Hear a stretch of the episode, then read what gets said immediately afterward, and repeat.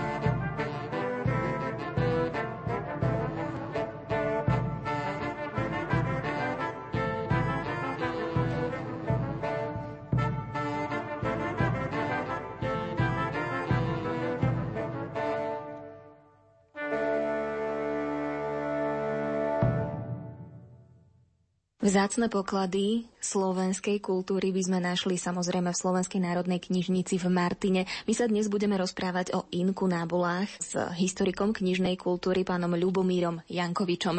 Čo to vlastne sú inku náboly? Za inku náboly sa považujú prvé tlačené vydania. Ak e, sa dostaneme k vývoju knihy alebo jej fóriem, hlavne v stredoveku, tak môžeme povedať, že dominantný prvok alebo forma knižná bol kódex rukopisná forma knihy. A inkunábuly sú vlastne ďalší stupeň vývoja knihy, ale už tlačenej. To znamená, uplatňovala geniálny, prelomový vynález kníh tlače Jana Gutenberga, ktorý spočíval v tom, že on začal experimentovať s tlačenou sadzbou. A tá tlačená sadzba umožňovala obrovský rozmach, rozšírenie tých tlačových fóriem. To znamená, to otrocké odpisovanie kníh sa zrazu stávalo neefektívnym a kníh tlač v tej forme tej tlačovej sadzby a uplatnenia techník drevorezu a celkovo ponímania potom knižných titulov sa vlastne dostalo k širšiemu spektru používateľov. Takže ak by som sa vrátil ešte k tej definícii, čo je to inkunábula, tak je to vlastne výraz označujúci najstaršiu tlačenú formu od roku 1447, teda zhruba do toho dátumu, kedy sa datuje vydanie prvej tlačenej knihy Gutenbergom, jeho Biblie, až do roku 1500. A potom ešte máme taký podtyp, kde ešte doznievajú určité prvky týchto inkunábulových fóriem, a to sú postinkunábuly, to znamená zhruba do roku 1510. Ešte vidíme, že určité prvky aj tlačiarské, aj výzdobné ešte stále doznievajú a tie tlače z obdobia rokov 1500 až 1510 sa zvyknú označovať ako postinkunábuly. A ešte tak pre zaujímavosť, inkunabulum po latinsky znamená v kolíske je to vlastne označenie knihy, ktorá ešte bola len v kolíske. Predpokladám ale, že tento názov dostal až neskôr, nie v tom 15. storočí. A samozrejme, takisto potom vznikli rôzne označenia aj v národných jazykoch. Wigendruke, prvotlače, prvotisk v českom jazyku, Wigendruke e, je v nemeckom jazyku. Aká je situácia s inkunábulami na Slovensku? Zachovalo sa ich tu dosť, alebo sa tu vyskytujú skôr zriedkavo? Slovensko má takú zaujímavú tradíciu, Eh, jednak sa aj predpokladá, že na území Slovenska boli vytlačené prvotlače práve v bratislavskom prostredí a súviselo to s príchodom kráľovnej Beatriče na uhorský trón. Bola to manželka Mateja Korvína a tam sa predpokladá, že ona priniesla so sebou aj prvé výdobytky, to znamená aj tlačené diela a zároveň aj ľudí, ktorí mohli vytlačiť tieto tlačené diela aj v prostredí Bratislavy. Ale to sú veci, ktoré potvrdil ďalší výskum. Sú to otvorené veci. Takisto vieme, že v Budíne na dvore Mateja Korvína sa budovala významná knižnica, ktorá obsahovala nielen kódexy, ale aj významné inkunábuly. Takže tradícia inkunábul na Slovensku koncom 15. storočia bola nielen cez kráľovský dvor Mateja Korvina a jeho sídla, ktorým bola aj Bratislava, ale máme tam potom aj kláštory významné, ktoré zase z tých svojich centier rádových kláštorných zo západu recipovali, prijímali tieto prvé inkunábuly do svojich kláštorných bibliotek. A potom tu boli študenti, ktorí študovali na významných univerzitách v Krakove, vo Viedni, v Prahe, ale aj v Nemecku, aj v Taliansku, ktorí vlastne, keď sa vracali na historickú zemie Slovenska, alebo teda domov do Uhorska, tak prinášali aj prvé tlačené vydania z tých regiónov, kde oni študovali alebo kde e, zase pôsobili iní tlačiari.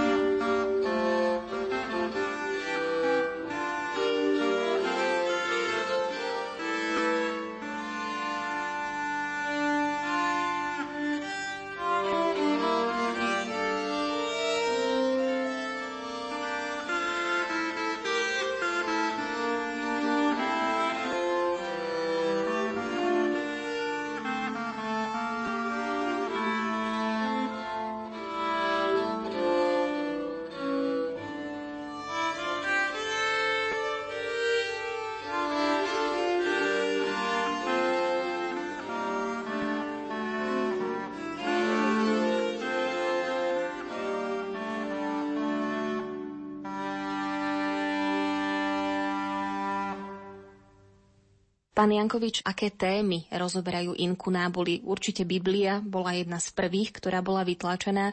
Aké ďalšie knihy? Ak hovoríme o skladbe, obsahovej skladbe inkunábul, tak môžeme povedať, že vlastne inkunábuly ako keby preniesli aj tú antickú tradíciu literárnu, aj aj stredoveku. Čiže máme tu zastúpené aj diela klasikov, gréckých, rímskych, ale aj prvých kresťanských otcov, filozofov éry patristiky, scholastiky a samozrejme prvých humanistov. To je z hľadiska toho obsahu.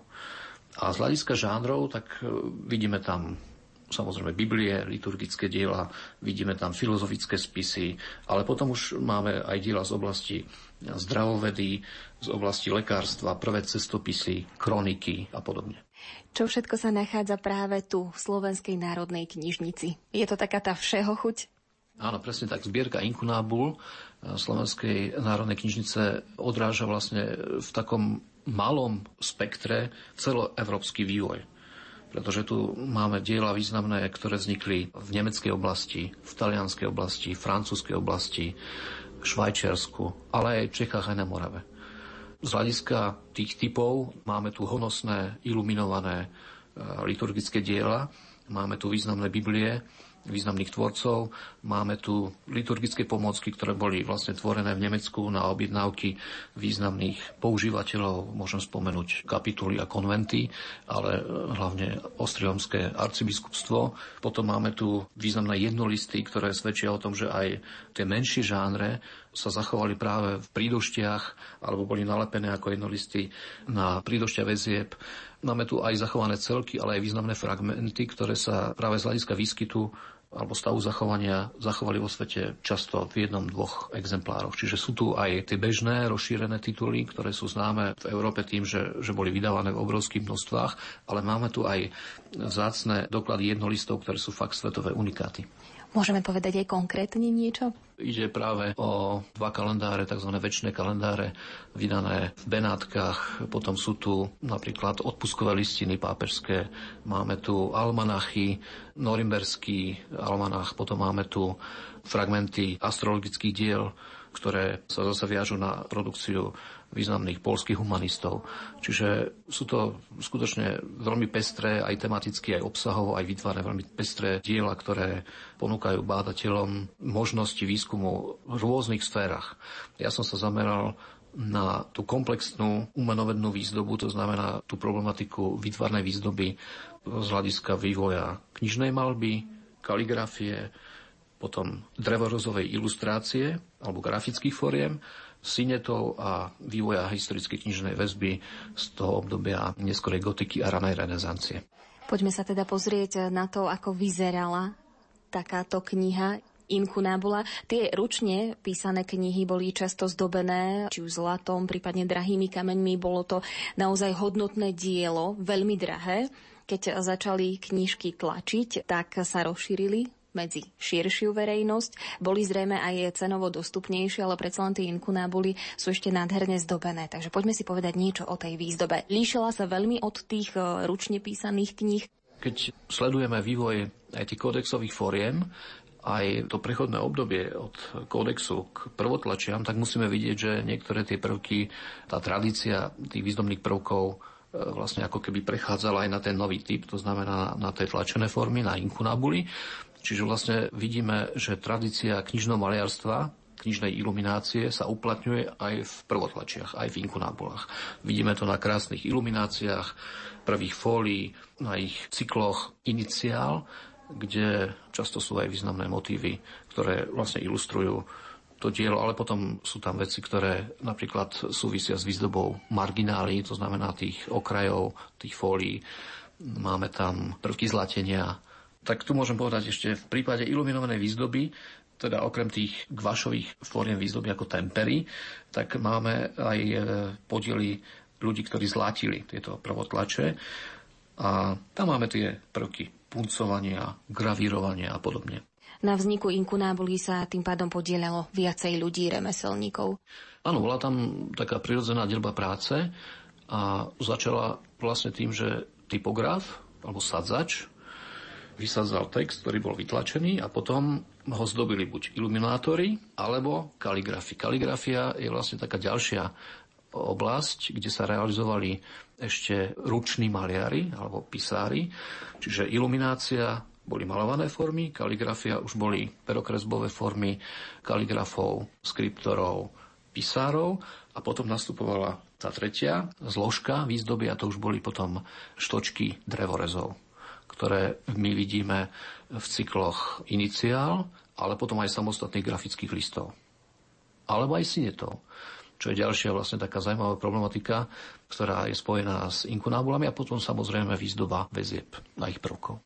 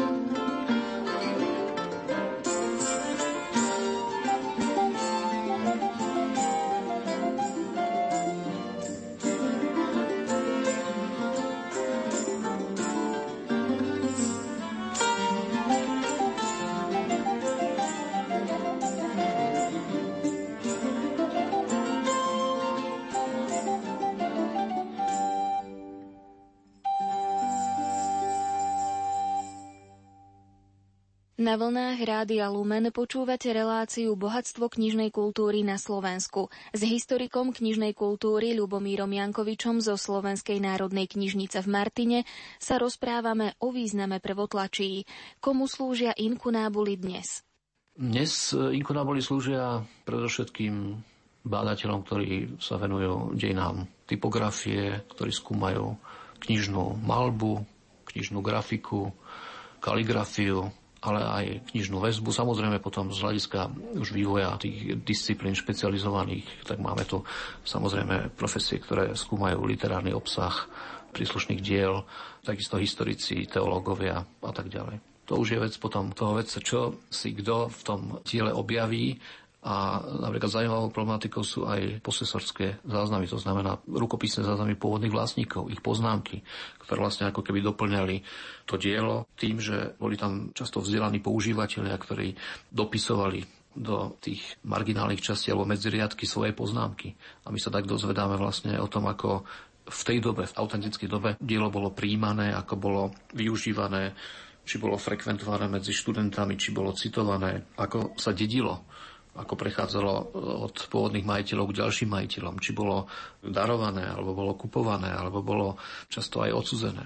Dalo by sa teda povedať, že ešte v tej polovici 15. storočia sa knihy nekupovali preto, aby zdobili knižnicu, ale slúžili kvôli tomu, čo v nich bolo? No, malo to viacero takých účelov, pretože samozrejme tie najkrajšie vydania boli vecou prestíže. To vlastne bola prestížna záležitosť elít, ktoré si ich objednávali vlastniť takéto diela, pretože tie prvé tlačené vydania s tou honosnou výzdobou vlastne mali hodnotu obrovskú na tú dobu. Hovorí sa, že hodnota tých prvých inkunábul mala hodnotu celého majetku. Ale postupne, keď vznikali bibliotéky univerzít, učených spolkov, humanistov, tak vlastne tlačená kniha aj v 15. storočí sa stáva prostriedkom komunikácie a vlastne dostáva sa širšie medzi ľudí, ktorí často nemuseli vedieť už potom latinsky, ale vydávali sa prvotlače v národných jazykoch, čiže tam bol aj rozmach národných kultúr a samozrejme laicizácia vzdelanosti. Tá bola potom obrovská, pretože sa k nej dostali učenci, študenti, aj ten laický element. Viete z inkunábul vyčítať napríklad aj to, aké postavenie mal knih tlačiar daný, ktorý vydával túto inkunábulu? Áno, to je zaujímavá otázka, pretože to je vlastne, je to otázka, že ako on v tej prvotlači vystupuje. A toto je téma, ktorá by sa dala postaviť ako samostatná téma. Lebo už len z tých syne to vidíme, že tí prvotlačiari boli významné osobnosti a boli príslušníci významných rodov. Už len preto, že používali alebo mali predikáty. Samozrejme, že mnohí z nich mali potom aj privilégia, že sa stávali mešťanmi významných miest, alebo dokonca boli v službách panovníkov, alebo boli v službách významných cirkevných hodnostárov. A toto je vlastne jedna zaujímavá téma, ktorá sa dotýka potom ich možností, pretože oni sa stávali pri tom svojom vzostupe spoločenskom významnými osobnostiami, ktorí mali vplyv napríklad aj na rozvoj určitých kultúr alebo do politiky vstupovali alebo boli súčasťou tých vyšších poslaní na panovnických dvoroch a tak ďalej. Rozhodoval o tituloch aj dopyt? Tento aspekt ekonomický súvisí s tým, že, že vlastne z týchto ľudí alebo z nakladateľov, z vydavateľov, z tlačerov sa stali podnikatelia. Čiže tam vlastne sa dostávame k tej ekonomickej stránke tejto produkcie prvotlačí, kde boli tituly, ktoré vyšli v malom vydaní, ale boli extrémne úspešné tituly, ktoré sa na tú dobu stali vlastne bestsellermi. A to je to, že keď taký titul prekročil svojim významom alebo svojim zájmom hranicu národných kultúr alebo tej geografickej oblasti, kde vznikla, tak vlastne tie knižky sa stali doslova európskymi bestsellermi a preto sa zachovali v takých obrovských množstvách aj dnes, že sa dá počítať, že napríklad určité tituly kroniky, napríklad Hartmann Schedel, kronika Sveta Hartmann Schedela, norimberské vydanie z roku 1497, je dneska zastúpené v obrovskom množstve po celej Európe, dokonca v Amerike, v Kanade. Je to skutočne dielo, ktoré bolo prelomové a bolo aj žiadané.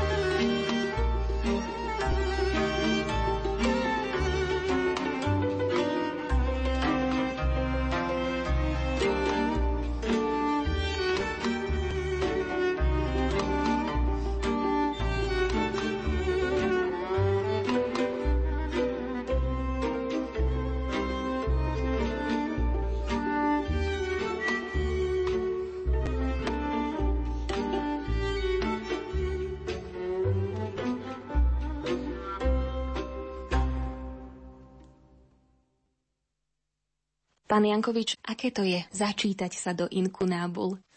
No je to vzrušujúce, ale nie len to začítavanie, ale aj ten dotyk, keď človek ten bachant ťažký zoberie do rúk. Ja sa priznám, že občas som mal z toho aj svalovicu, aj, aj v ramenách, aj v kolenách, aj chrbát ma občas bolel, ale zase keď tú inkunábulu si položím na stôl a teraz začnem nej listovať, tak objavujem obrovské množstvo podnetov, ktoré ako historik alebo umenovedec vnímam a začína sa taký ten proces toho zhodnocovania toho diela v mojich očiach a potom aj s tou mojou ambíciou, čo vlastne som tou knižkou chcel povedať. A tam vlastne nastáva taká zvláštna synergia tej prvotlače, mňa, ako toho príjimateľa, ako toho čitateľa a potom ešte ako človeka, ktorý má napísať niečo navyše o tom odborne alebo vedecky. Ako boli tlačené tie knihy? Tak ako poznáme dnes, otvoríme knihu na ľavej strane text, na pravej strane text, alebo tým, že boli aj ilustrované, tak boli len na jednej strane, tým pádom bola tá kniha hrubšia, ťažšia. To je krásna otázka, veľmi zaujímavá, ale veľmi ťažko na ňu odpovedať jednoznačne, pretože aj tu bol vývoj. To znamená, oni v prvých tých formách vlastne sa snažili kopírovať texty tak, aby pôsobili prvé tlačené knihy ako kódexy. Čiže tam v tom rozsahu textu aj v spôsobe jeho umiestňovania sú ako keby nie žiadne rozdiely oproti kódexom. Aj tie typy písma vlastne sa blížia kódexovým písmam, vlastne vychádzajú z nich, ale postupne potom samozrejme, že nastal proces uplatňovania typografie spolu s iniciálami drevorezovými, potom samozrejme boli tam ilustračné cykly, už samostatné drevorezy, ktoré ilustrovali. Čiže to písmo sa vyvíja už v kontexte s tým drevorezom, s tými ilustráciami a geometria, rozsah, rozloženie týchto prvkov sú potom rôzne. Každý ten tlačiar mal ten svoj taký štýl alebo vychádzal z určitých, možno aj módnych trendov. No a takým prelomom sú vlastne potom talianskí prvotlačiari, ktorí boli ovplyvnení nemeckými ale tým, že začali uplatňovať také výdobytky už potom toho renesančného aj maliarstva, aj grafiky, dokonca aj architektúry, tak vidíme, že tá typografia, aj celkové vytvarné ponímanie inkunabul z toho neskorého gotického modelu sa stáva renesančnou a vlastne tie knižky sa stávajú v tej svojej modernizácii ako keby súčasnými. Že máme tam potom už veľmi moderné rozloženie textu, poznámok, indexov, kapitoly, záhlavy a tak ďalej. To je samozrejme významná téma, ktoré sa dnes venujú typografii alebo ľudia, ktorí skúmajú dejiny typografie. Zaujímavá je ale aj knižná väzba týchto inkunabul. Knižná väzba je zaujímavá v tom, že vidíme tam vlastne ako keby osud tej knižky. U tých prvotlačí, kde je zachovaná pôvodná väzba, tak sa dá sledovať ten základ, ten neskorogotický základ, čiže hovoríme o väzbách neskorogotických. Tam, kde boli tie väzby prebalované alebo prevezované, tak vidíme, že sú tam zásahy už potom ďalších, aj majiteľov, aj tých knihviazačov. A samozrejme niektoré prvotlače sa zachovali v torzách, kde boli prebalované už potom aj do barokových fóriem, aj do klasicistných. Dokonca máme tu také defekty, že, že môžeme hovoriť už potom o takých vyslovene umelých väzbách komunálnych, ktoré robili knihviazači z 60., 70., 80., 90. rokov minulého storočia, čiže 20. storočia. Aj takto máme zachované prvotlače tlače v takýchto väzbách, ale ja som venoval pozornosť e, väzbám neskorogotickým a ranorenesančným. Čiže tým, ktoré vznikli alebo mohli vzniknúť v priebehu druhej polovice 15. storočia. Tam e, máme ten obraz o vývoji knižnej väzby toho skutočného autentického obdobia. Hovoríme o väzbách slepotlačových, rezaných. E, hlavne tie slepotlačové formy sú v tomto dominantné, pretože tie väzby vznikali hlavne v oblastiach, kde boli aj tlačené tie prvotlače, ale samozrejme máme aj doklady, kde tie konvolúty tlačené boli viazané na úplne iných miestach. Čiže možno dokumentovať knižnú väzbu prvotlačí z nemeckej oblasti, z talianskej oblasti, ale potom máme aj individuálne doklady, napríklad, že norimberské tlače boli viazané vo Viedni alebo benátske tlače boli viazané v Bratislave, aj taký príklad máme, alebo boli benátske tlače viazané dokonca v Krakove. Čiže u tých väzieb je to veľmi zložité. Samozrejme, dneska existujú významné databázy, kde práve na tých prvkoch tej výzdoby toho koženého pokryvu je možné z hľadiska typológie tej výzdoby, ornamentiky, liniek, tých výzdobných prvkov, tých figurálnych, emblematických a tak ďalej. Môžeme tie veci bližšie určiť, ale iba v málo prípadoch sa nám dá bezpečne určiť tam to miesto, kde tá prvotlač bola aj viazaná. A to väčšinou sú skutočne tie centrá významné, to znamená Norimberg, Augsburg, Benátky, tam, kde pôsobili tí nakladatelia alebo vydavatelia s obrovskými možnosťami aj finančnými, kde oni potom si mohli zaplatiť aj toho iluminátora, aj toho kaligrafa, aj toho drevorezca, ale aj potom aj toho významného knihviazača ktorý samozrejme bol vysoko špecializovaný a zase on na seba viazal ďalších špecializovaných remeselníkov a to boli ľudia, ktorí tvorili napríklad kovové prvky výzdobné. Čiže boli to ľudia, ktorí dávali punc náružniciam alebo puklám, stredovým kovaniam a tak ďalej.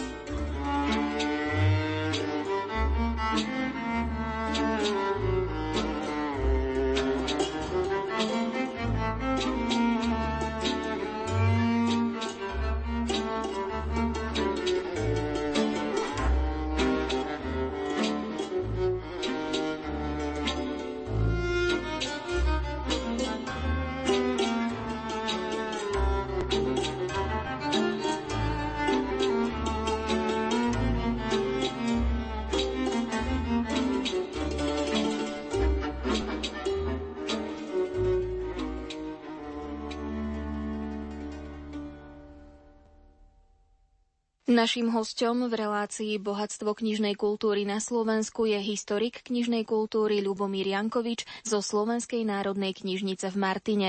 Prečo si vybral práve takúto oblasť pre svoju vedeckú činnosť? No, priznám sa, že ja som študoval archivníctvo. Mňa bavila čistá história, tá staršia, ale potom, ako som objavoval vlastne čaro toho štúdia archivníctva, ktoré bolo nielen dejiny, e, ako študovať dejiny, lebo to je takisto obrovská šírka od práve ako staroveka až po najnovšie dejiny, tak my sme mali výhodu, že sme boli ako archivári študovaní aj v tých špeciálnych disciplínach, kde bola palografia, kde bola heraldika, kde bola sfragistika, kde bola diplomatika. Čiže nás naučili pracovať s historickými dokumentami. A ja som postupne objavoval aj pramene historické, ktoré sa viazali nielen čisto k dejinám, ale aj ku knižnej kultúre a potom samozrejme k umeniu. Tak som sa dostal k týmto témam, či už to bol ex libris, supralibros alebo heraldické prvky v knižnej kultúre. Potom som robil rôzne štúdie, rôzne projekty, ktoré sa viazali na prezentáciu stredovekých kódexových pamiatok knižnej kultúry. Môžem spomenúť tú edíciu Memoria Slovácie Médievy manuskripta, kde sme vydali 5 bratislavských antifonárov na Cederon. A tam som sa vlastne dostal aj do spolupráce s inými odborníkmi, umenovecami, muzikológmi, ktorí vlastne v tej synergii mi pomohli vytvoriť veci, ktoré ma potom nasmerovali aj k tomu ďalšiemu záujmu. No a samozrejme využíval som ako pracovník knižnice tú prítomnosť týchto významných prameňov, lebo človek, ktorý má tie knižky, dá sa povedať, ako v depozite alebo doma, no tak jeho asi povinnosť je taká prirodzená ich otvoriť, zalistovať a niečo z nich odkázať verejnosti, ale aj ďalším generáciám. Takže preto, a dneska som veľmi vďačný, že aj moji učitelia z Vysokej školy, moji profesori, môžem spomenúť profesora Marsinu, profesora Nováka. Vlastne oni otvorili taký môj záujem o práve tieto staršie pamiatky a týmto spôsobom som sa vlastne aj vyprofiloval potom aj z hľadiska tematického, aj z hľadiska tých mojich aktivít. Dnes je to veľmi príjemné a človek môže vstupovať do ďalších a ďalších víziev, či už individuálne, ale aj v kolektívoch. Vydali sme rôzne monografie, ktoré boli aj kolektívne, alebo v spolupráci s inými. Takže som veľmi rád, že to tak je. Môžeme teda povedať, že na Slovensku máme bohatú knižnú kultúru.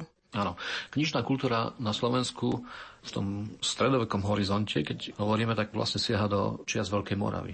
A potom tá tradícia knižnej kultúry sa vlastne udržala celý stredovek, celú renesanciu, celé barok. My tu máme na Slovensku významné zbierky kódexov, významné zbierky literárnych rukopisov. Máme ucelené historické knižnice kláštorné, šlachtické, ktoré sú skutočne klenotmi. To znamená, aj z tohto pohľadu bolo historické územie Slovenska v tom uhorskom ponímaní najvýznamnejšou a najvyspelejšou časťou. A to by sme si mali chrániť, pretože ostatné krajiny mám taký pocit, sú ešte veľmi také agilnejšie v tej prezentácii, aj vidím to aj v tých medzinárodných sférach, ale vidím to aj v tej vydavateľskej činnosti, čo sa vydáva v Čechách, v Rakúsku, v Polsku, v Maďarsku, ale už aj my sa snažíme, hovorím, vychádzajú tu významné diela, aj z oblasti knižnej kultúry sa prezentujú jednak tematické monografie, ale aj faksimilné vydania konkrétnych dokumentov či už v klasickom ponímaní alebo v elektronickom ponímaní, v elektronických formách. Čiže takto to ide vlastne do sveta, do tej medzinárodnej konfrontácie, aj do tej e, vedeckej dielby práce a to je dobré. Napríklad aj tu máme v rámci Národnej knižnice spoluprácu s Library of Congress vo Washingtone, kde je projekt Svetovej digitálnej knižnice. Aj tam máme e, myslím, teraz tam je okolo 30 alebo 40 pamiatok Slovenskej národnej knižnice. Tá databáza vlastne prezentuje všetky svetové knižnice, múzea, galérie, archívy a naše pamiatky sa tam dostávajú v stále väčšom a väčšom množstve a medzi nimi teda sú aj významné pamiatky knižnej kultúry stredoveku a toho obdobia renesancie. Vďaka ľuďom, ako ste vy, milajci, nemusíme študovať latinčinu, nemčinu, maďarčinu. Môžeme sa vlastne o týchto pokladoch knižnej kultúry aj tu na Slovensku dozvedieť práve z takýchto monografií, ako ju je napríklad aj monografia o inkunábolách ktorú ste prednedávnom vydali. Predpokladám však, že pre vás je väčším zážitkom študovať ten originál, ako už knihy napísané o knihách. Áno, ten originál je to vždycky taká podsta, si hovorím aj taký dar, má to tu, mať možnosť si to vziať do pracovne a vnímať ho v takom pokoji, samozrejme aj s takou pokorou, aj s takým rešpektom, aj s takou e, určitou mierou zodpovednosti, pretože tie veci si to svojou hodnotou aj svojím významom zaslúžia.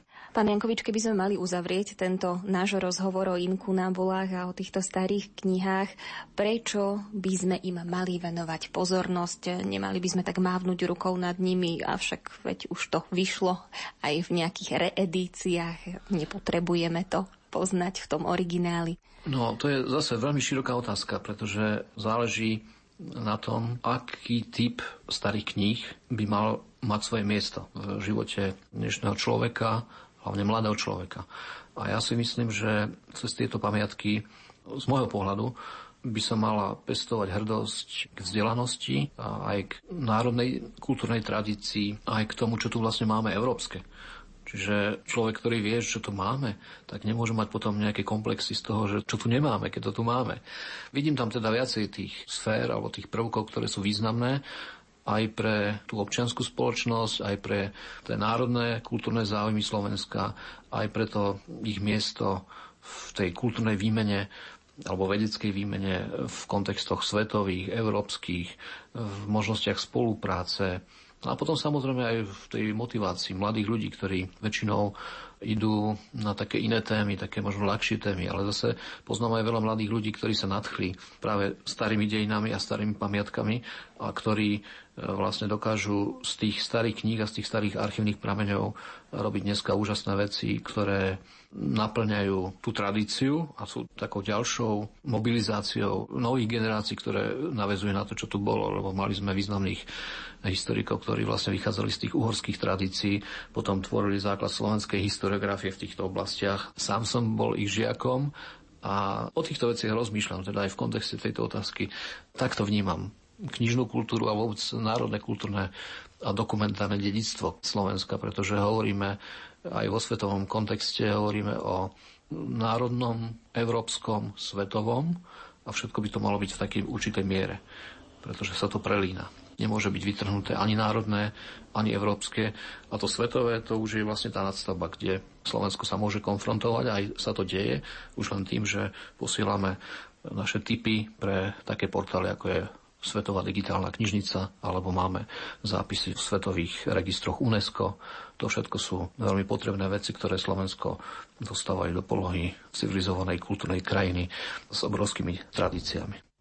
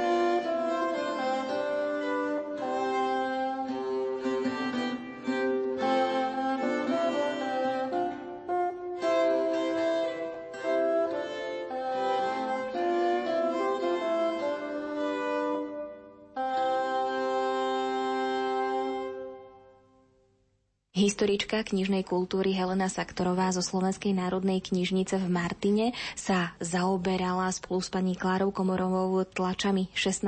storočia. To najnovšie dielo, ktoré vydali, mapuje práve tlače 16.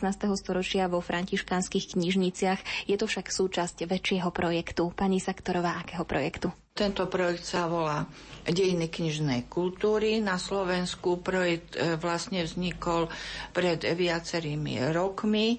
Jeho ambíciou je vlastne venovať sa všetkým oblastiam dejín knižnej kultúry a do tohto spadá aj skúmanie, popisovanie a prezentovanie tlači 16. storočia v zbierkach na území Slovenska. Väčšinou to ide o veľké teda inštitúcie, kde sa mapujú tieto tlače. Ide o veľké knižnice, o muzeálne knižnice, respektíve zachytávame aj tlače 16. storočia, ktoré sa nachádzajú v knižniciach archívov, múzeí a iných inštitúcií. To je naša ambícia po obsahovej stránke, aké tlače zo 16.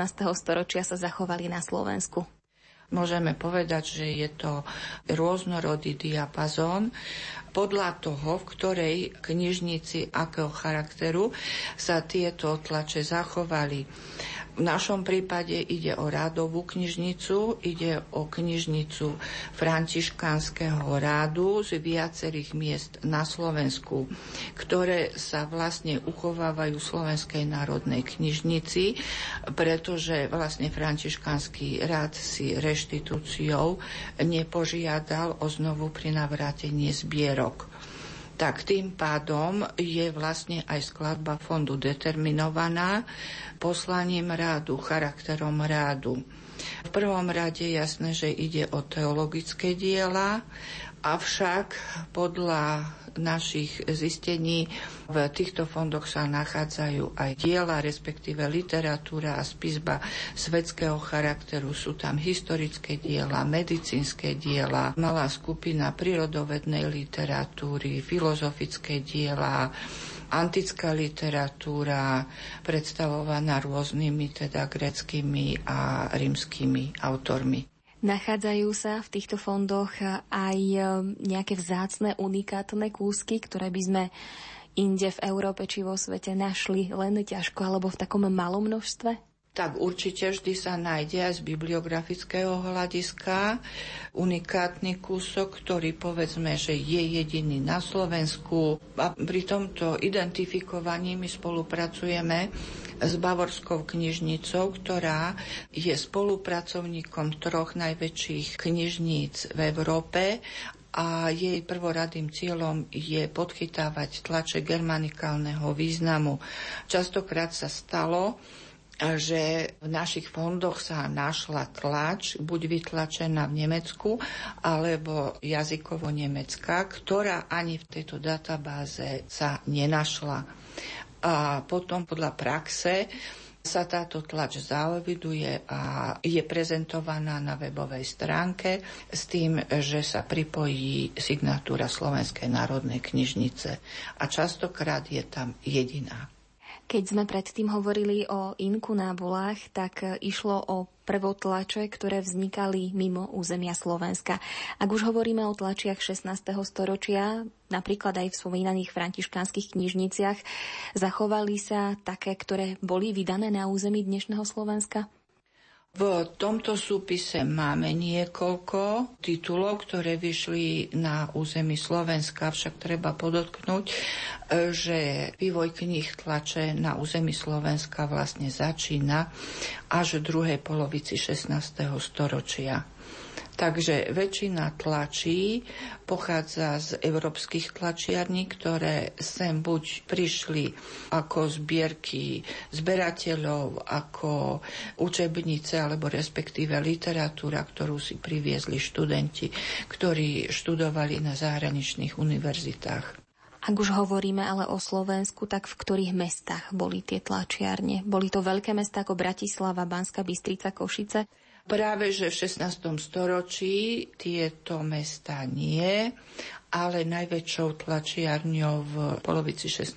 storočia aj takou produktívnou bola Bardejovská tlačiareň, teda v Bardejove a potom v Trnave, ktorá vlastne po určitej prestávke bola predchodkyňou veľkej akademickej tlačiarne v Trnave ktorá začína vlastne svoje pôsobenie v druhej polovici 17.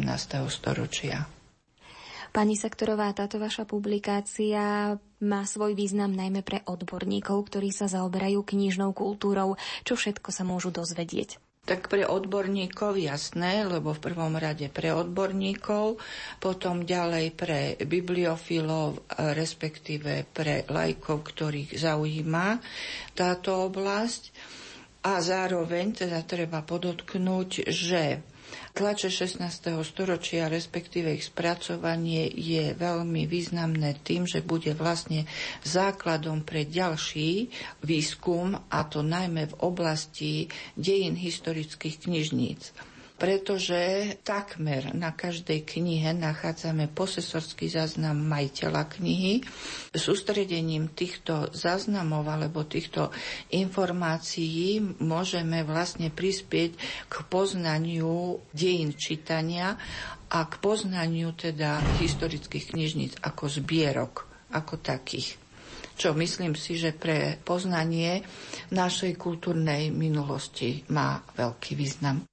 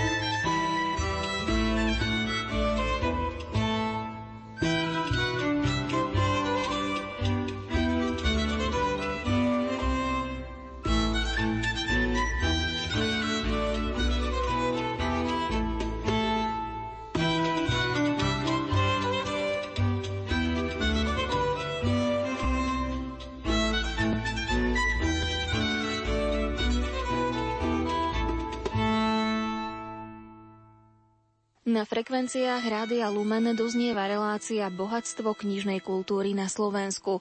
Spolu s historikmi knižnej kultúry, pani Helenou Saktorovou a pánom Ľubomírom Jankovičom sme sa rozprávali o inkunábulách a tlačiach zo 16. storočia, ktoré sú súčasťou zbierok Slovenskej národnej knižnice v Martine. Na príprave relácie spolupracovali hudobná redaktorka Diana Rauchová, technik Peter Ondrejka, a redaktorka Jana Ondrejková. Ďakujeme vám za pozornosť a prajeme požehnaný deň.